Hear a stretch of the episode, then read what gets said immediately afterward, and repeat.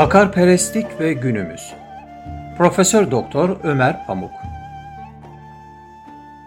Ortaokulda öğrenciyken Kur'an-ı Kerim'in ikinci suresine ismini veren Bakara kelimesinin anlamını öğrenmiştim. İlgimi çekmişti ancak niçin bu ismin verildiğini anlamamış, bir hikmeti vardır diye düşünmüştüm. Üniversitede Risale-i Nur külliyatı ile tanışınca Bediüzzaman Hazretlerinin yorumunu öğrendim. Üstada göre Nil Nehri'nden istifade edilerek yapılan ziraate vasıta olan bakar yani sığır, o zamanki Mısır toplumunda mukaddes hatta mabut derecesinde görülür hale gelmişti.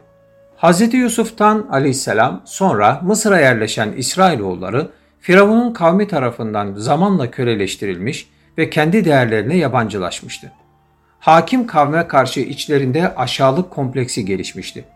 Beni İsrail beraber yaşadıkları Mısır toplumunun terbiyesinden hisse aldıkları için bakar perestlik yani sığıra tapma hissi onların da seciyelerine girmiş ve istidatlarına işlemişti. Sonuçta Firavun kavminin tanrılarına karşı içlerinde gizli bir hayranlık hissi, bakar perestlik fikri gelişmişti. Hz. Musa'ya aleyhisselam bakarın kesilmesinin emredilmesi, İsrailoğullarının ruhlarına işlemiş bakar perestliğe, tahakküm altında köleleşmeye ve kompleksleri yok etmeye yönelikti.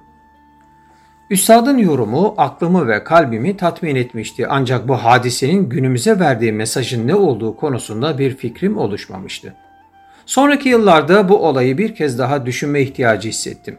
Hz. Musa'nın sihirbazlara galebesini ve diğer mucizelerini gören, sonra ümitleri kesilmiş iken denizin yarılması hadisesiyle kurtulan bir kavim nasıl olur da ilk fırsatta tapınacak bir buzağı yapar, kudret helvası ve bıldırcınla beslenirken niçin halinden razı olmazdı? Anlaşılan o ki adeta ikinci bir karakter haline gelmiş kompleksleri ve Firavun kavmine hayranlıkları sebebiyle ineğe tapma zaafından kurtulamamışlardı. Araf suresinde söz konusu kavmin Kızıldeniz'i geçtikten sonra putlarına tapan bir toplulukla karşılaşınca Ey Musa! Bunların tanrıları olduğu gibi bize de bir tanrı yapı ver dedikleri buyurulur. Bu zaafı idrak eden Samiri, Hz. Musa'nın yokluğunu fırsat bilerek onların altın gibi değerli metallerini bir araya getirip içine giren rüzgarın tesiriyle böğürür gibi ses çıkaran etkileyici bir buzağı heykeli yapar. Muhterem Fethullah Gülen Hoca Efendi, o yani Firavun halkını küçümsedi, onlar da ona itaat ettiler ayetini yorumlarken, eğer bir toplum böyle bir kompleks içinde yaşamaya başlamışsa, sürekli balyoz gibi başlarına inen insanların gözünün içine bakar. Zaten beşer tabiatında idare edenlere, gücü elinde bulunduranlara karşı her zaman böyle bir duygu mevcuttur diyerek, otoriter yönetimlerin davranış tarzına ve kitle psikolojisine dikkat çeker. Kur'an-ı Kerim'de bahsi geçen hadiseler sadece kendi zamanlarına dair değildir. Kıssaların günümüze bakan mesajları da mevcuttur. Bir dersinde Hoca Efendi bu hususu şu şekilde vurgular. Esbab-ı nüzül karakteristik hadiselerdir. Yani bir takım hadiseleri karakterize eder. Bu kabil hadiseler her devirde olur. O hadiselerden ve onlara verilen hükümlerden büyük düsturlar çıkar. Biz tefsirlerde bunları okurken sinema perdesinde hadiseleri seyrediyor gibi okuyoruz ve bu okumalar esasında kendimizi hep dışlıyoruz. Bediüzzaman Hazretleri de Kur'an'da bahsedilen cüz'i hadiselerin külli düsturların uçları olduğunu ifade eder. Bir zamanlar görev yaptığım üniversitenin yönetim kadrosuna muhafazakar görüşlü kişiler gelmişti. Kendilerinin daha önce tenkit ettikleri eski yöneticilerle hemen hemen aynı şeyleri yaptıklarını gözlemledim. Tabii ki önceki yönetime göre dikkat ettikleri bir husus vardı. Hiçbir toplantıda üniversiteye ait bir yerde alkollü içki bulunmuyordu.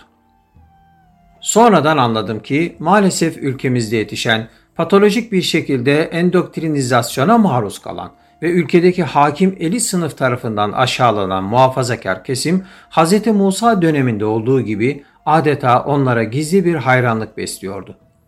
Bir yönüyle içlerine bakar perestlik benzeri otoriteye tapma hissi ve tek adam sevgisi işlemişti. Cenab-ı Hakk'ın lütfuyla ideolojik tahakkümlerden biraz olsun kurtulduklarında ilk fırsatta kendi buzağlarını inşa etmeye koyuldular. Sonunda komplekslerini tatmin edecek, kendilerinin de bir buzağları olmuştu. Onların buzağısına da dışarıdan bakıldığında kalıp ve kıyafeti hoşlarına gidiyor, onu beğeniyorlardı. karşılarına geçip konuşunca sözlerine kulak verilecek şekilde çok iyi ses veriyor, tüm aşağılanmışlıklarını, ezilmişliklerini ve komplekslerini unutturuyordu. Ona ulaşmak için en değerli şeylerini, mukaddesatlarını, hatta büyük emekler ve fedakarlıklarla yetiştirilen kendi içlerinden çıkmış ideal bir nesli bile feda etmeyi göze almışlardı.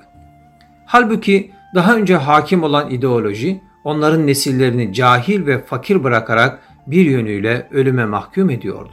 Fakat doğrusu onlar için bütün bunlara değmişti. Artık her dediği doğru olan bir liderleri vardı, gerisi önemli değildi. Hz. Musa aleyhisselam Tur Dağı'ndan dönünce buzağıyı eritip yok eder ve Samiri'yi cezalandırır. Buzağa tapanlar tevbeye davet edilir ve nefislerinizi öldürün emrine muhatap olur. Hoca efendi bu konuda şu açıklamaları yapar. Bu ayeti kerimede yer alan nefislerinizi öldürün kaydı, birbirinizi öldürün veya buzağa tapmayanlar tapanları öldürsün gibi tefsir edile gelmiştir ama şöyle de tefsir edilebilir.